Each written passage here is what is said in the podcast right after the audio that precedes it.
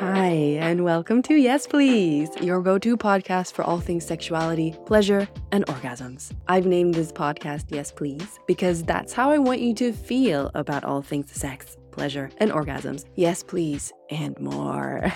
I'm so glad you're here and that you want to learn more about how to experience more shameless pleasure, deeper satisfaction, and ecstatic orgasms in your life and sexuality. And I hope to inspire you to feel that you can embrace and celebrate your sexuality all throughout your life journey.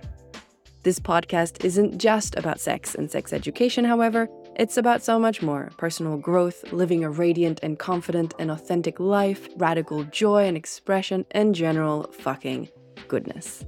I'm your host, Erika Alsborn, and I'm a sexuality teacher and expert sex and birth coach, but you can think of me more as your BFF who you love to talk to about sex and all the intimate things you don't feel comfortable talking about with anyone else. I celebrate the vast and diverse human, erotic, and sexual experience, and I embody a deep shamelessness when it comes to sex in all its different expressions. However, having said that, I'm a straight, able bodied, cisgendered woman, and in my work, I specialize in female sexuality and I work with women with pussies. And while I have a broad and liberal approach to sex and a very extensive training, my knowledge is limited by my own lived experience as well as the focus in my professional work. But I hope you'll learn lots here with me, expand your idea of what sex is and can be and mean for you. And even though I'm an expert on this topic, I'm not an authority. Everything I share is always a suggestion, not a must. So take what resonates and leave the rest behind. I'm always open to receiving your constructive feedback, so don't hesitate to reach out if you have any. Okay.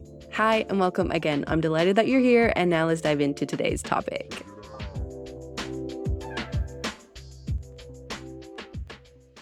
Hi, friend. Welcome back to the pod, or welcome to the pod for the very first time.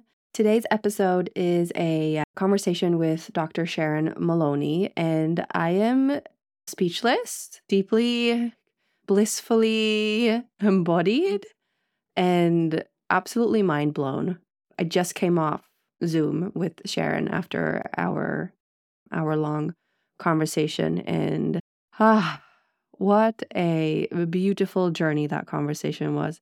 What a beautiful human and woman Sharon is, and you are in for a treat. So, who is Sharon? She is an author, speaker, and women's health therapist who guides women to find, reclaim, and embody their sacred female power. Her mission is to restore the sacredness of the female body, which is a microcosm of the earth body.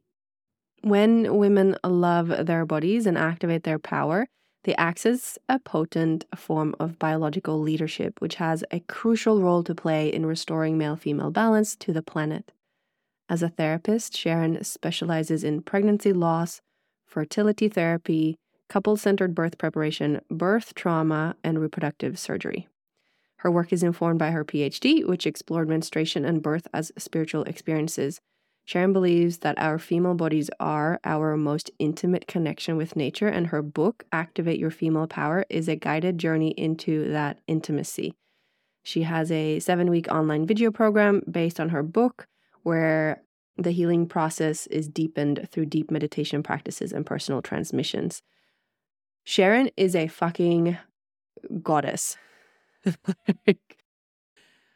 um, and the eloquency that she speaks with, the poetic way, yet so deeply knowledgeable and wise and academically informed as well. Like it just creates this potent transmission. And I'm in awe. I feel like we both like fangirl crush on each other, which is a lovely thing to share with another human being.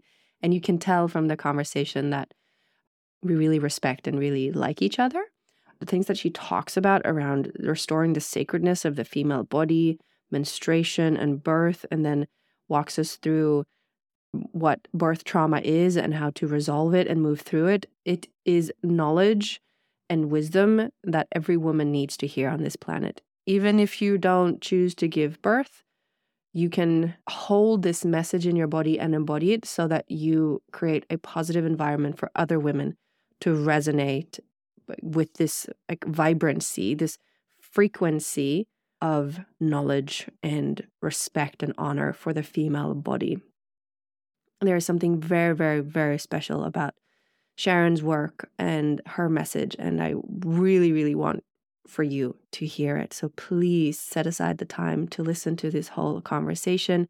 It will deeply touch you. I was crying throughout the whole thing because I just I'm, I was so deeply moved by the things that she said, and it resonates so deeply with me. And I hope it will for you as well. So I'll shut up now so that you can listen to this and enjoy this amazing conversation. Hi, Sharon. Welcome to the podcast. Hello, Erika. It's wonderful to be here with you. It's so wonderful. We share a bit of history, so we know each other a little bit, but it's been a while. So it's lovely being here with you and being able to see your face today and connect. Thank you. And likewise. Yeah.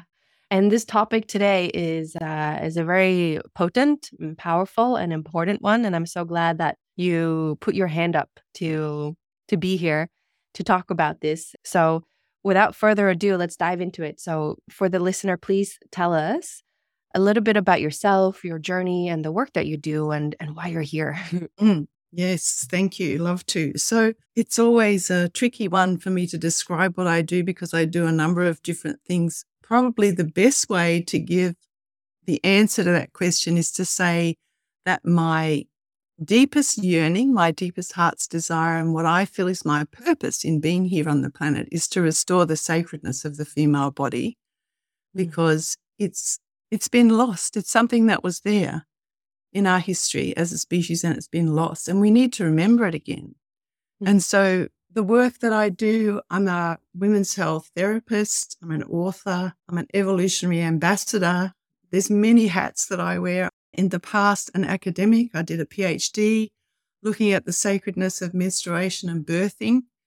So it's been the thread that's woven through my life for many, many years. And as I've aged, it's become more and more important to me that I get this message across to women that our bodies are sacred in our capacity to be alive, whether we ever undertake that journey or not. Simply the fact that we are life bearers means that we are sacred. Our bleeding is sacred. Our birthing is sacred. Our female bodies are sacred. All the things that are associated with being a life bearer are sacred. And we, we just so need to remember that again, because from my perspective, I feel the energies on the planet are so imbalanced, tipped towards masculine ways of being and doing as normative. And if women wake up to the fact that our bodies are sacred, we show up to the table with all of who we are. And we can then exercise what I describe, what Vicki Noble describes as our biological leadership. Mm-hmm. You know, it's this fierce mama bear energy that says, no, you don't harm my cubs, my children, all of the children on the planet, not just the human ones, but the plant ones and the animal ones. And, you know, the, the vast array of life forms that are here when we show up with our full awareness of our bodies as sacred, because our bodies are the microcosm of the earth body, that's we're acting on behalf of the earth body. So that's a very big answer to the question. I, I love it. I love big answers and you have me in tears. I think I'm I mean obviously um, a little bit emotional. I'm 6 months pregnant and I'm like I'm the life bearer I feel my baby inside my womb. Oh my God. Absolutely. What could be more sacred? What could be more sacred? There's nothing. And it's sacred. And it, at the same time, it's like, it's so like mind boggling that life is growing inside of me. And it's such a magical mystery. And at the same time, it's so raw and physical and like primal and of the flesh. And, and it's yeah, but there is a an an birth as well. I talk about this a lot when I speak about orgasmic and ecstatic birth and how to think about birth, really about how it is this altered state of mind like you can that you enter into it's not it's something that is it's both beyond the body but it's so embodied at the same time and the mystery of that and i feel like that's that's exactly it like coming back to that feeling of this is so big, I cannot fathom it. And at the same time, it's taking place within me on a cellular level. How do I even comprehend that? Like, how do I? How do how do I approach that because it's so beyond me and at the same time it's inside of me happening. Totally. Mm. It's like it's, it's the eternal paradox and and yes, yet exactly. this is this is why it's so important in Western culture, we've grown up with this idea for, for centuries of spirituality and the sacred being a thing of the mind and abstract and separate from ma- material, right? Yeah. From the yeah. material world. The material world, world was seen as something that you use and exploit and extract resources from. And now we know that's just not true. Even the science is telling us that we have a living planet with consciousness in plants and animals and, you know, energetic spheres around our planet that are intelligent and coherent and responsive to our behaviors and our actions. So the fact that we are life bearers and that we experience this incredible mystery of a new human being, you know, it's like that's a soul. Yeah. That's a soul that said, Yep, I want that mum and that dad, and I'm coming into this womb. That's a soul's journey that we're facilitating and making possible of all the spirits that are out there in the universe. I'm And- crying and again. it's a holy labor of love, what we do. And, you know, it demands not less than everything. Any woman who's ever given birth knows that. But at the same time, if we understand the true nobility and sacredness of that, then we, we require that level of respect and sensitivity and care from the people who are with us when we're going through that rite of passage of birthing. I mean, it should be the case anytime. You know, it's just that we've gotten used to this culture that exploits and, and desacralizes and profanes and treats women's bodies like things instead of these amazing, like a womb is a portal. It's a portal, you know, to the beyond and to the greater and to spirit. And the fact that a soul can choose to come and incarnate inside your womb, inside my womb, is the most profound mystery we ever get to experience as women. And it totally is the case. It's so far beyond our ability to comprehend. And at the same time, it's visceral. It's like we're feeling the baby kicking inside our Yeah. belly. Literally right And now. Yes. I'm literally feeling him right now. yeah. Yeah. Oh, I uh, I love this conversation so much already and the perspectives and the wisdom that you bring and the broad knowledge that you have with this. I, I was speaking to Debra Pascali. I can never remember her last name. The yes, I know you're talking about the ecstatic birth. yeah, orgasmic birth um creator. Yes, orgasmic yeah. birth. Yes. Um, yes. Sorry, Debra, I can't remember your last name. My apologies. But she was talking about you know, how we sterilize birth and how we sterilize the female body. And so what you're what you're describing so poetically and beautifully is the is the antidote to that. Totally. We are sterilized from the moment we start to menstruate, actually. That's where it starts. That's the first female blood mystery. And for so many girls, even though it's better now in the sense of accurate information and knowing how to take care of business, so to speak, but it's still not it's still not seen as a sacrament. Hmm. And it and it in fact it is a sacrament. It's it's the initiation of our blood mystery, our first blood. And so when a girl walks into that mystery, like in some indigenous cultures, the Native American traditions and even Australian Aboriginal traditions, when that when that moment is marked as a sign of she's been touched by the gods, she's forever different because of that. Mm. And she she walks proud and tall as a menstruator, which is what she does on behalf of the species. You know, if you, if you don't menstruate, you don't have new life. You don't have a baby in your belly.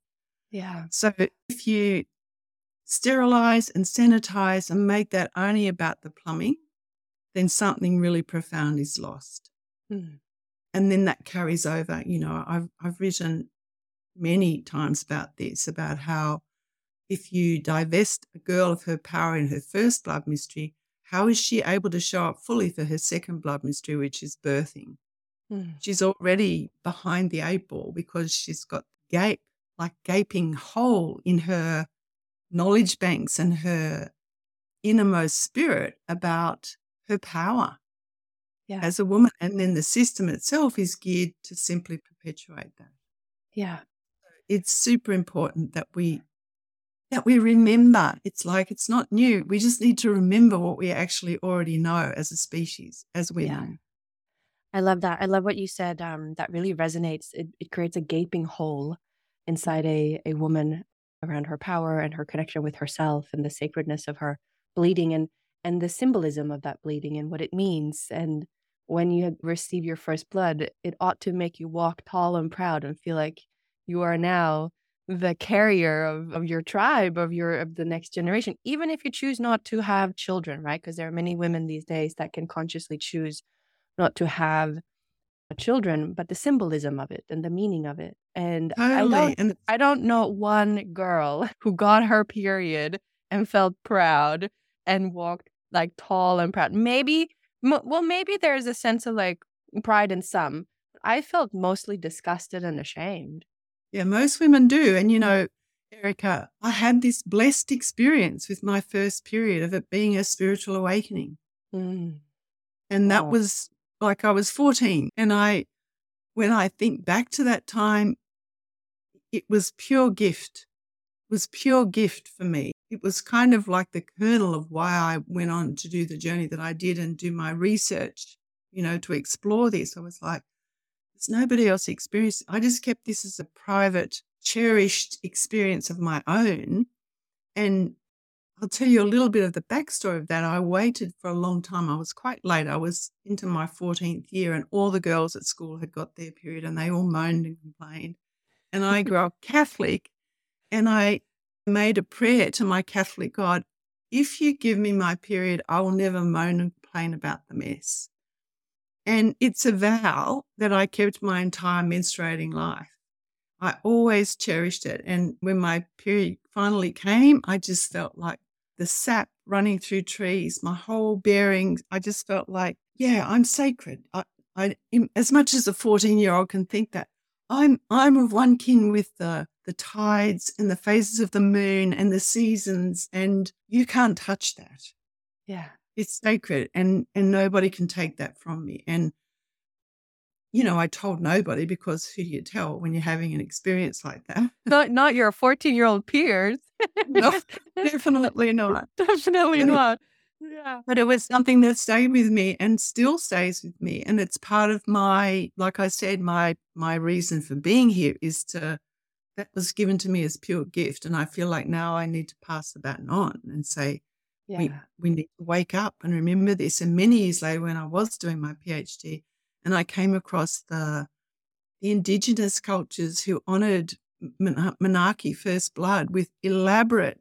I'm like, oh my God, it's not just me. It's a thing. It's actually a thing. And other cultures and traditions have acknowledged that and practiced it. And so I was like deeply affirmed by the reading that I did around those cultures and knowing knowing securely in myself that I wasn't just a, a, a like an aberration, that it had deep meaning and maybe I don't know, I've never thought of this until just this moment, but maybe it was a remembering from previous lifetimes that I had undergone that experience. And it was like it just appeared in my 14 year old psyche as a result of having my period. And, you know, I mean, I had my share of cramps and flooding and public bleeding and all sorts of stuff, but I never, every time I got my bleed, I was like, ah, welcome.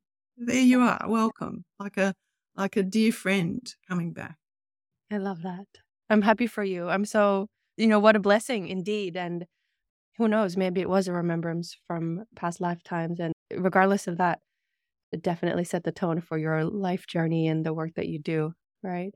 And I love what you said about it being a remembrance, a remembrance, because that's what I experienced when giving birth. It was like, I mean, I did ancient. extensive, ancient. yeah, exactly, ancient.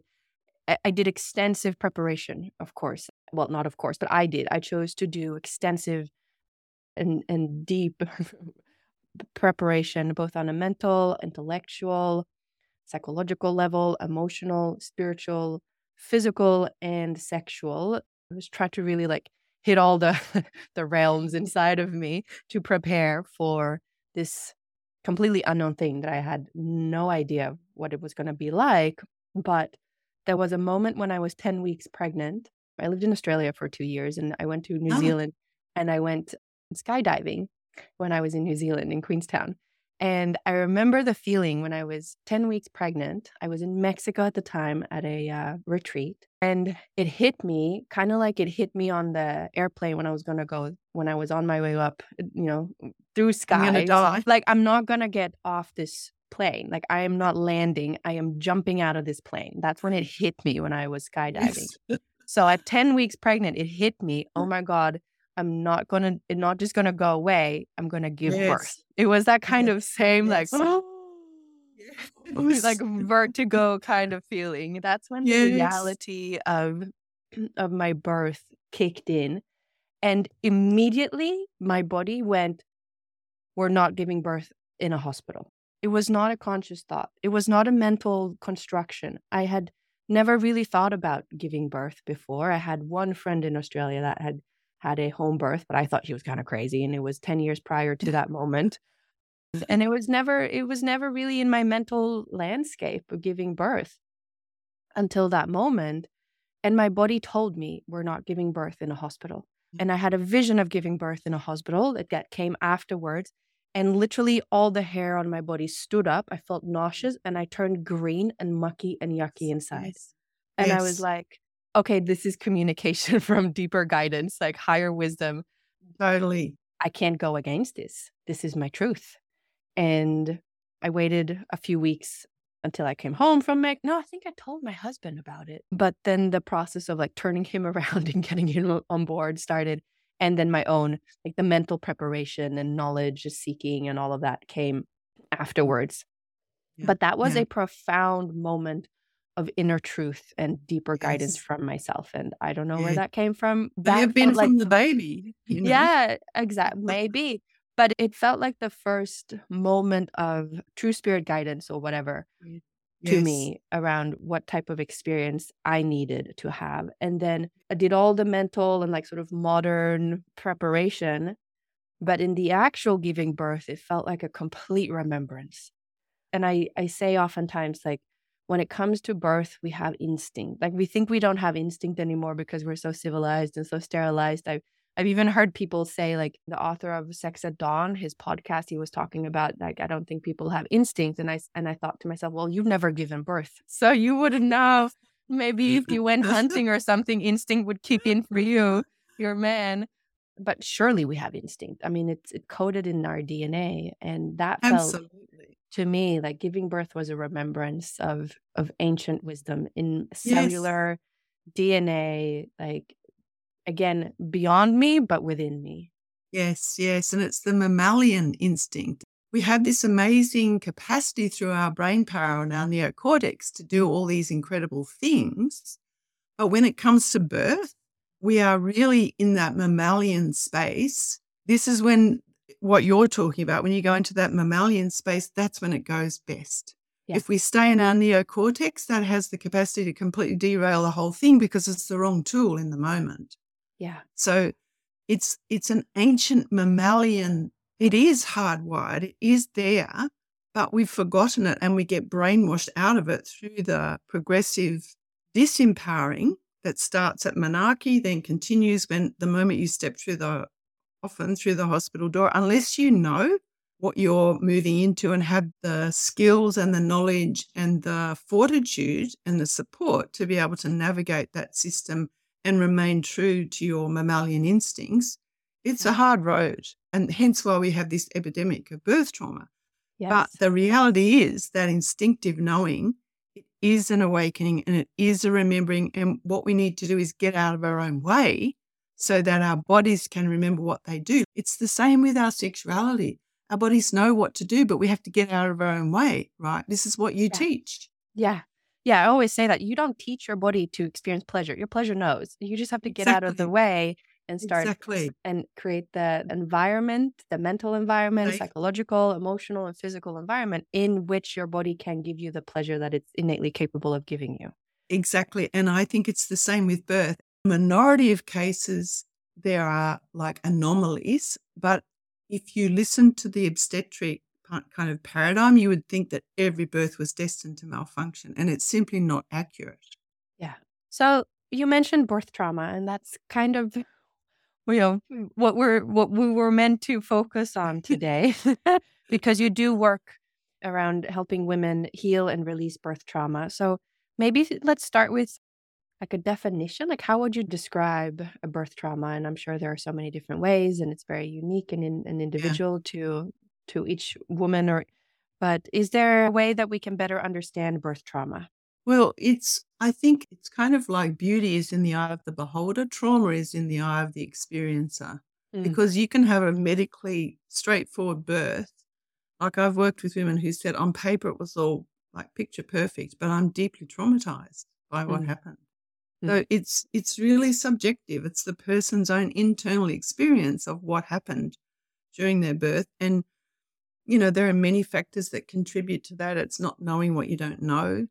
It's having been alienated from our mammalian instincts from, you know, way back. And then it's crunch time, you know, like it's crunch time when you're in labor, it's too late to start then. It can be the system itself, which is geared to a whole lot of policies and procedures and protocols that aren't necessarily physiologically based. That's a kind of mismatch like this of two separate worlds colliding. It can be medical complications that are traumatic. So so there isn't really a definition. I would say my working definition is if somebody says to me I've experienced birth trauma, then then that's like good enough for me to work with the person. Yeah. Somebody feels traumatized by their birth experience, then that's what we go with. Yeah. Yeah, thank you for naming that and I I totally agree. Trauma whether it's birth trauma or sexual trauma or car accident trauma, it's never about the what, but it's about the how, how you experienced it, how the subjective feeling was, and also afterwards, the integration and the processing that either leaves the trauma in the body or helps integrate it so it doesn't manifest as a trauma. So you That's can have right. two people experiencing the exact same conditions and circumstances, and one will leave feeling untouched, not traumatized, and, and okay with the situation, and the other one will be carrying an emotional, psychological, or physical trauma. That's true. It's true. Yeah. So, anyone listening, if you feel like it's still lingering, there's a lingering sense of something's not sitting right inside of you from your birth experience, I invite you to honor that and to just embrace that and not think that something's wrong with you or that you are also in eh, forever broken, right? Because that's yes.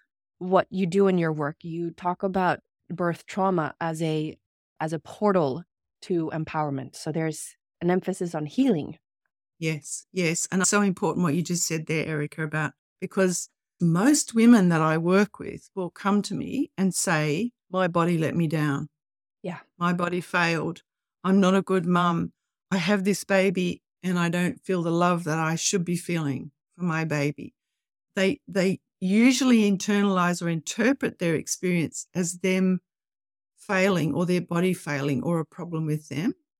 And so if for anybody listening, if that's if that's you, I would just really question that. Just really question that and start investigating and looking into it because it may not actually be accurate. I kind of sometimes feel like the obstetric system is like a sausage machine that women go into and then they're pushed out the end with a baby. And they, the women who leave the hospital traumatized, and there's so many women that I've worked with that for whom that's been the case, almost always believe it was their fault. Yeah. There's a few that have enough knowledge and, and have investigated enough before they went into the system to know that this shouldn't have happened or that caregiver's attitude was really insensitive or I didn't need that intervention, but I had it. Yeah. And so one of the first things that I do with a client is start unpacking this actual what happened without deeply re-traumatizing them. And because of my study and my research and the bigger picture perspective, I'm able to join the dots for them so they can trace it back and go, ah, oh, right. I didn't realize that all of those things were connected. Yeah. So their bodies, for example, if they have, if they're already fearful and their cervix is not opening, and then somebody comes in and says, okay, I'm going to put in a drip to speed things up, and then their contractions get so painful so quickly that their body can't possibly, then they need to have an epidural to cope. They just think that their bodies failed them, that they've failed, when actually who was there to reassure them and comfort them and downregulate their nervous system and say, it's okay, all the time in the world, you are safe. The things that actually needed to be said, there could have been a whole different outcome. And so many times, the women who leave out of that system are told they have postnatal depression and they're given a prescription and they don't realize that part of their suffering with is birth trauma. Mm. It just hasn't registered for them. That's not everybody because postnatal depression is like a seven headed monster with all kinds of precursors and predispositions, but it's definitely, you know, up the list as far as contributors go. Yeah. Ah, it makes me furious to think about it. How we, you know, how we cut the woman we cut her powers, we cut the support. And I always say that pregnancy and birth are extensions of your sexuality. And I say, think about giving birth as you would want the same conditions and safety and privacy as when having sex. Exactly. And so imagine if your pussy's not opening when you're about to have sex and someone says, let's just, let's just drug you a little bit and then mm. like add more lube, and then let's just shove it in. And it's yes, like, no. Exactly.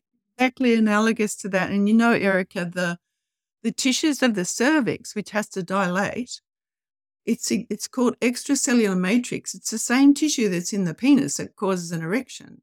And so you imagine if you said to a man, okay, come on, let's take this is taking too long. We need you to get hard now. How likely is that to happen? Exactly. It's it's not going to happen. And it's the same with a woman who's fearful. The tissues that are meant to engorge with blood to help the cervix dilate, it can't happen because her fear response is diverting the blood to the hands and the feet so she can run. Yeah. Which is what she feels like doing. And so the cervix can't do its job. And that's called failure to progress. Yeah. Well, it's not her failure to progress, it's the fact that there isn't safety and she doesn't have the support that she needs to, to be cocooned in what is the most profound, sacred, vulnerable moment of her life when she's opening up to bring another human being through. Yeah. There are archaeological sites where they, in the deepest precincts of the temple, they have found these drains with red paint in them that are where the women would have birthed because it was known to be so sacred. Mm. It would have to happen in that temple precinct. Yeah. And what do we have? We have nothing comparable. And, you know, I'm going to keep calling it the system. I don't want to badmouth the system because I know really good, some of my good friends are midwives and doctors and obstetricians, but it's not physiologically designed for an individual woman to downregulate her nervous system and come home to safety. And that's so what is needed. And it's definitely not designed to be a sacramental space. And that's also what is necessary. That's what we need to remember. Yeah. And when we do remember that and we start requiring that and get that ancient knowing like you did, oh, I have to give birth at home because this is where I'm going to be safe, and educate people about the amazing research, like decades of research on the efficacy and the maternal satisfaction and the good outcomes of home birth. If we could make that shift, then we would have an opportunity to create sacred space around a birthing woman, and then the whole culture would shift. Yeah, yeah. And birth trauma would be a thing of the distant past. You know, it would be like, remember back in the days when slavery was a thing and, and black people were in slavery. Yeah, that's like, well, you would never want to go there again. I, I have this dream and vision that one day birth trauma is going to be that thing that we talk about that happened way back when and would never happen now because we, we know how to not let that happen. Yeah. Yeah. I share that vision with you. I hope that will be a thing of the past and that we're moving towards a brighter future in terms of honoring, understanding, and supporting physiological birth and using the medical, the incredibly amazing and highly advanced and technological medical system that we have that we're all grateful for. I mean, I'm a I'm a former nurse. I'm I've worked, you know, I honor the medical system, but the, the pendulum has swung too far. We know that when it comes to birth and how the system imposes its interventions and policies and guidelines with little regards to the individual and with very little understanding of physiological birth. Many, many, especially OBGYNs, I mean, they say it themselves, they have not seen physiological yes. birth because they're yes. only c- called in when something goes wrong, right? And so exactly. they're not actually present for undisturbed physiological unhindered birth. So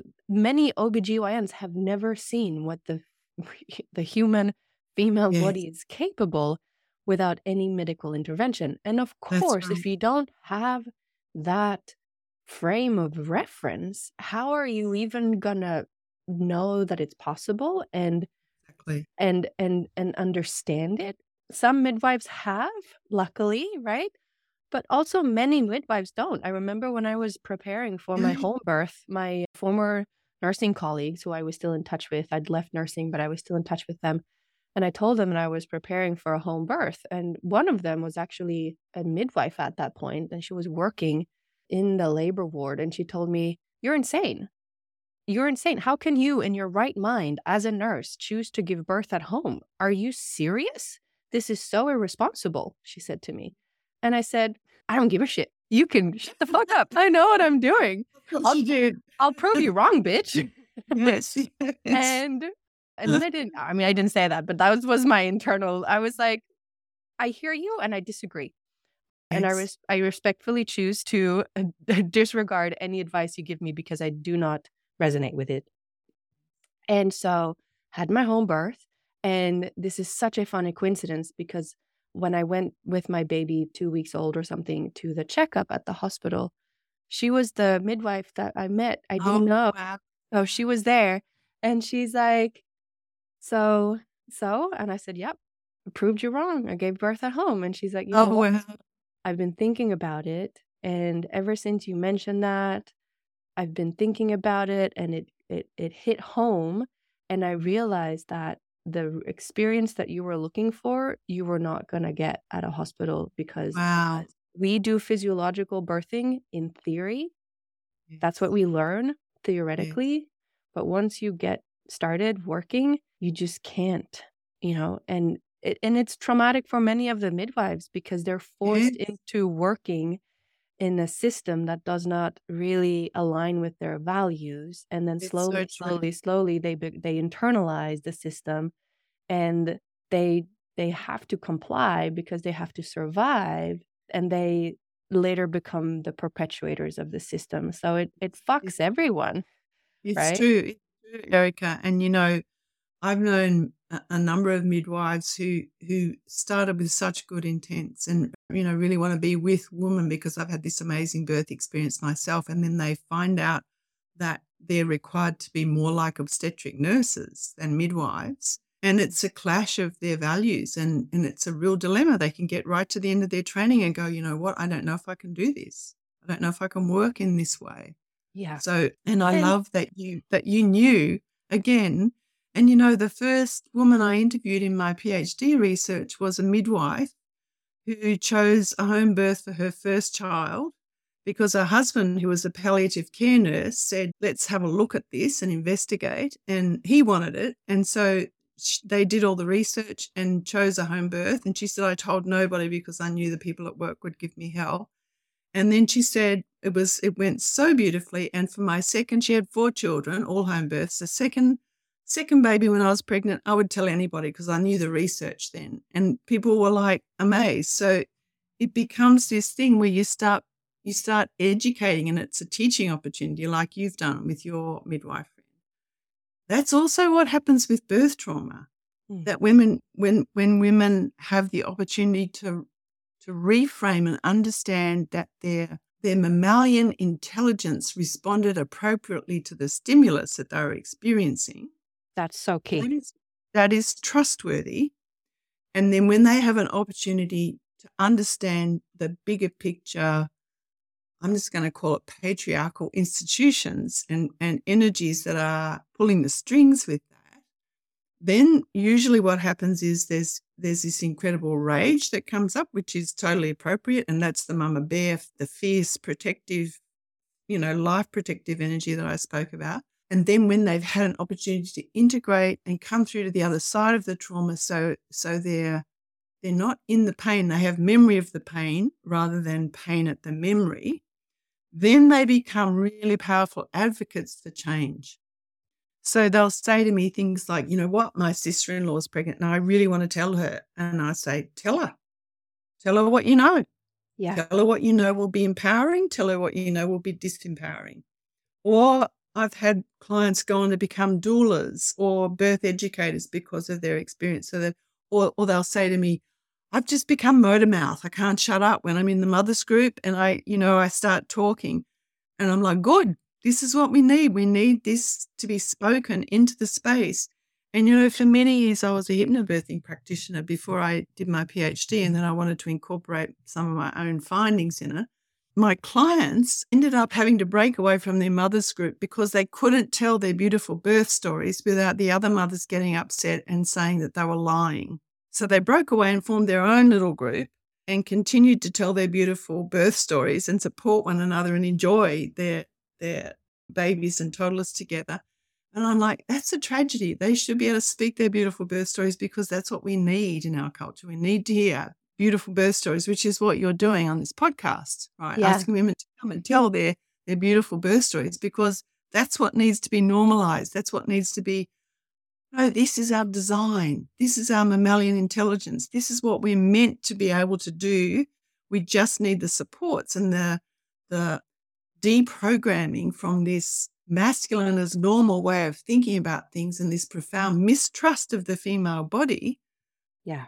To get out of our own way so that we can let nature do what she does through our bodies. Yeah. So I want to summarize what you said because this is so important to understand the journey of healing or going through integration and healing with birth trauma. So before you mentioned when you meet a woman who reports that she had a traumatic experience, you start unpacking it without re-traumatizing. So titrating that experience, right? Yes. Slowly, yes. slowly telling her story. So important and powerful to tell your story. I oftentimes say, you know, write your birth story because it needs to come out and you need to see it. Yeah. So you unpack it, and through that process, you connect the dots and you understand, oh, this led to this, this led to this, and you can understand. And it's mm-hmm. highly appropriate and more effective to do it with someone who is knowledgeable in birth and understand the system and like cascade it, like intervention cascades and things like that. So it's good if you have someone with you that can help you make sense of it as well, but Yeah, definitely The connect bigger the picture view.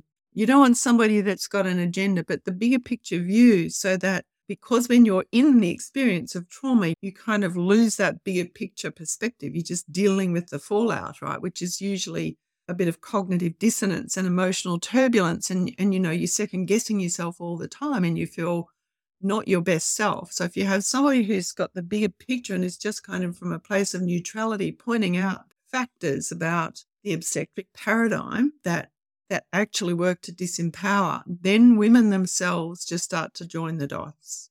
Yeah, exactly. And then what you mentioned was reframing. So understanding that your body responded appropriately to the Yes. situation, not the other way around. Your body didn't Yeah. fail you, your body's not Yeah. broken, you're not flawed by design, which we oftentimes hear. The pelvic outlet is too small and blah, blah, blah. You know, none of that is true. Evolution did not fuck up, or God. I mean, whatever you believe. Like whoever whoever created you is it's not a faulty design. If it was, we wouldn't be 7 billion people on this planet and we wouldn't have made it so far until the medical system arrived. So we can just debunk that myth, right? Completely. And when it comes to trauma, understanding trauma, understanding stress cycles, fight, flight, freeze, even fawn, right? A lot of women Yes. fawn and please feel like they have to please their care providers and just step into that good girl and they can't access that female power. And it's also really hard when you're giving birth because that's not you cannot really do it during birth. you're not supposed to be yeah you're not supposed That's to be that's the whole required Yes, that's why it's so important to do the preparation so that you you are aware of all of those issues before you go into labor. Because when you go into labor, you're going into that primal instinctive part of your brain, and the neocortex is going to disrupt your hormonal sequence that needs to happen because it's yeah so finely tuned. So you have to do the homework before you go into labor. And I often say, so I did this in my birth, even though I had a planned midwife assisted home birth with two midwives that I met several times that I felt I had a relationship with. They'd been to my home, we'd gone through everything, we had agreed on the plan. Like everything was so solidified in terms of expectations, trust, relationships, hierarchy of decision, executive decision making, all of that stuff was already like it was done, known. right? It was known and finalized. And I still told them, I don't want to speak to you. I want my husband to be my voice. So I only want to talk to my husband. Yes. And that's a really good job to give to a man during birth. Yes. Because these days, which is, I mean, it's kind of rare, right, in history to have men and to be men present at birth, but and also just to be the man and the wife. And I'm obviously I'm generalizing here, but most people live in stereotypically like heterosexual relationship dynamics. And usually what happens these days is that the mother and the male partner are present at birth, and then you have yeah. caretakers. So give the man a job to be your protector. He totally. loves protecting you, and he oh my god voice. They so love that job, Erika. And you know, I do birth preparation. I when I get to that part of my teaching with them and I say you have this really important job to do that nobody else can is to have her back. Yeah. And when she's in the middle of a really intense moment, you can just come up right beside her ear and tell her how beautiful she is and how much you love her. And her cervix will go yes. because the cervix has right. ears. You know? And nobody else can do that. Only he can do that. I, t- I say that to my husband when we have sex. Tell me how beautiful my pussy is. Yes. Tell me how, tell me how much you love my pussy. Tell me how amazing she is. Give my pussy compliments, and he'll he'll whisper compliments while we're having sex about my sexual organs and my sexuality and my pussy, and my pussy just goes just starts yes. purring. exactly. Of course. Of course she does. Yeah, so, so that applies to birth as well and to cervix. totally. Cervix has ears. Yeah. So he was my voice. He was my advocate and he was the one to just come and check on me. Do you want a sip of water? Do you want do you want to take a bite on the date? The midwife said that she needs to come in and listen to the baby's heartbeat. Is that okay? Is the light okay? I usually also give uh, women the information that they should think about their experience through the senses and give their husband or their partner that tool think about the senses. What's the sight? What's the hearing, yes. taste, smell, yes. and feeling like? Yes. So that gives him direction and gives him control over what he can do instead of just feeling like he's a lost satellite in the it's space. So important. It's so important because when you're, when you're in that liminal state in labor, your senses are just like amplified to the nth degree. Everything that any smells that come in, any sight, like everything is so amplified. So if he's got the job of being the gatekeeper and, and again the protector and the moderator of that, then I think that's a brilliant strategy that you just he's your go between and that's it. Yeah, exactly. Mm. And it, I mean it's the same with like sexual trauma. If you freeze and you don't say no, that's a, a an appropriate response of the nervous system is to freeze during a traumatic, threatening sexual experience. So when exactly when women understand that and learn, oh, okay, my body didn't fail me. It actually did what the nervous system like it was an it was the only option for my nervous system and my body then you get compassion and understanding for yourself and you don't blame yourself and you can stop being angry at yourself really, and then because you're not the failure exactly. You're not the failure. Your body is intelligent in its response, in its design, and its response to the stimuli that are in the space. Exactly. And then the rage is externalized and that's a very healthy yes. shift right and so yes, uh, yes this happens a lot when I do trauma healing in sexuality, but also in birth. I've had birth coaching clients who had traumatic first births and they come to me and we work through it. And many of them have really positive second or third births.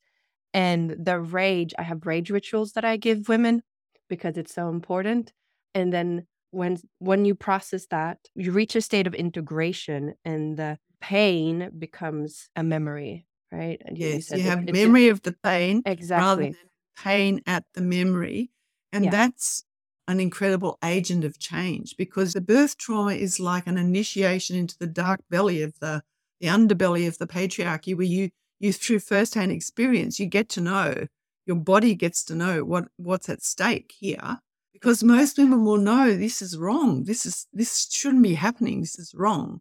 And so when they come through to the other side and they they've integrated the trauma and it's no longer they're no longer at the effect, then they become like I remember you saying, I'll be damned if if women are not going to find out about their sexuality. It's like those women are, I'll be damned if I'm going to let another woman go through that torment because I can speak and I can do something about it. And that's a really good place to be because then you're you are an agent for change. And it's only going to change by women speaking and saying no that's not okay. We deserve better. We need better.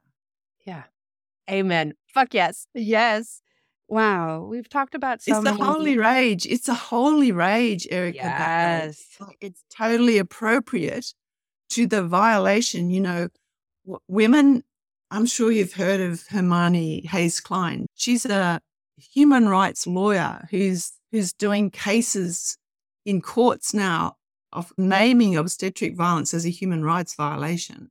Hmm. And that's right on the money. That's what needs to happen so that people stop and think, whoa, there could be repercussions for my behavior as a caregiver if yeah. I'm not sensitive and caring and I don't get to override somebody's decision making and make their decisions on behalf of them. And then completely it's, fucking gaslight them and said you should be grateful your baby's totally.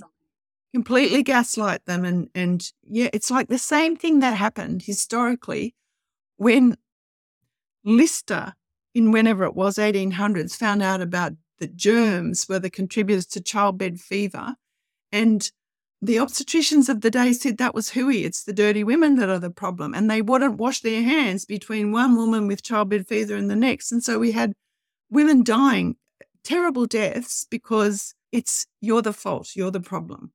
Yeah. Well, it was never the problem. And and I just can't keep reiterating this thing that we do in bringing a new soul onto the planet is so sacred. It is so sacred.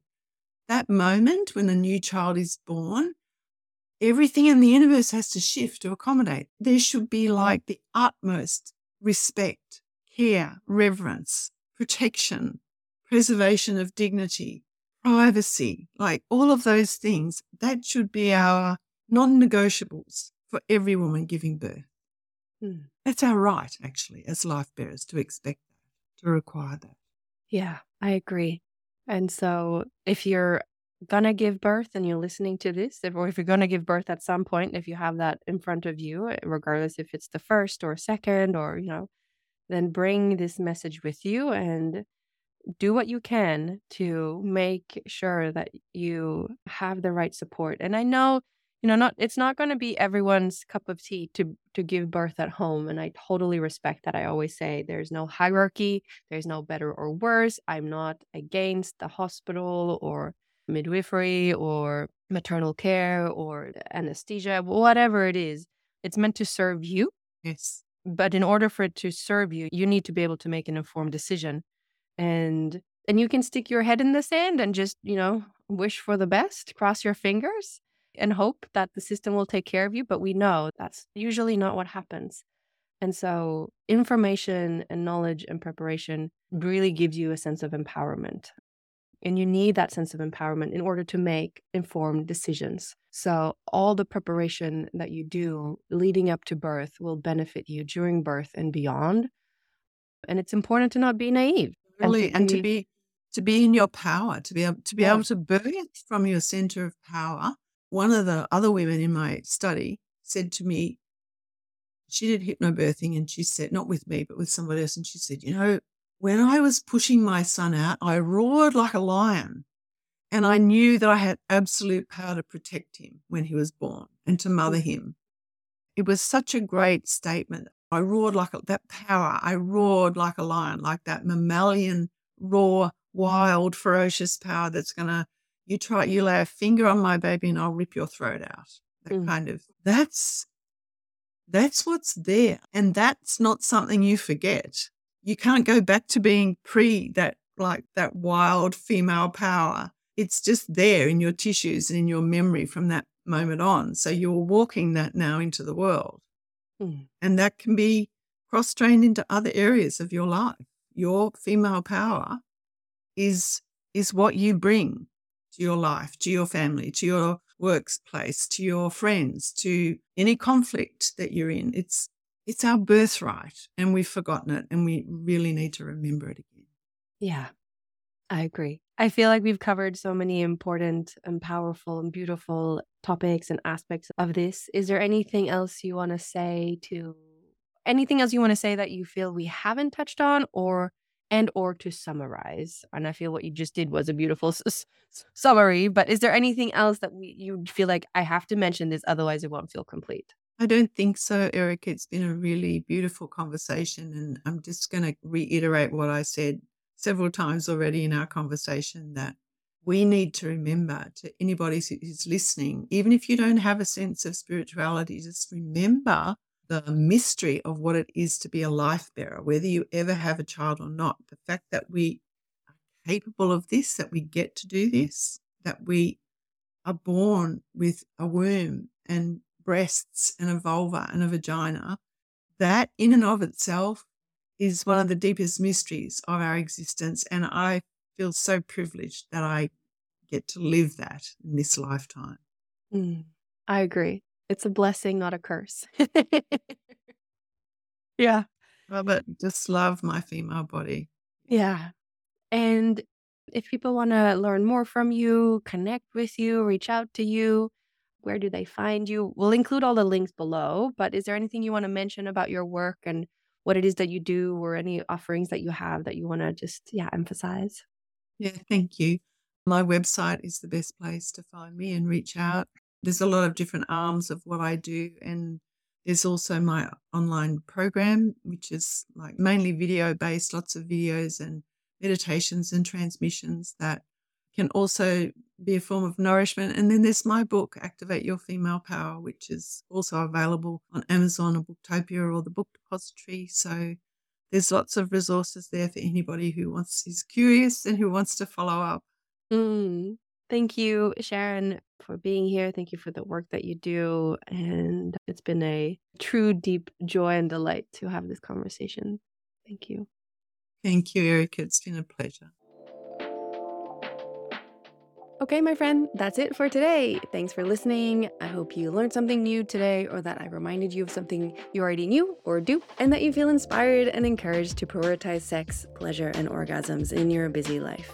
If you love this podcast, please share it with your friends and give it a rating or review so this important message can reach more people on this planet. Thank you so much for being here, and I'll see you next time.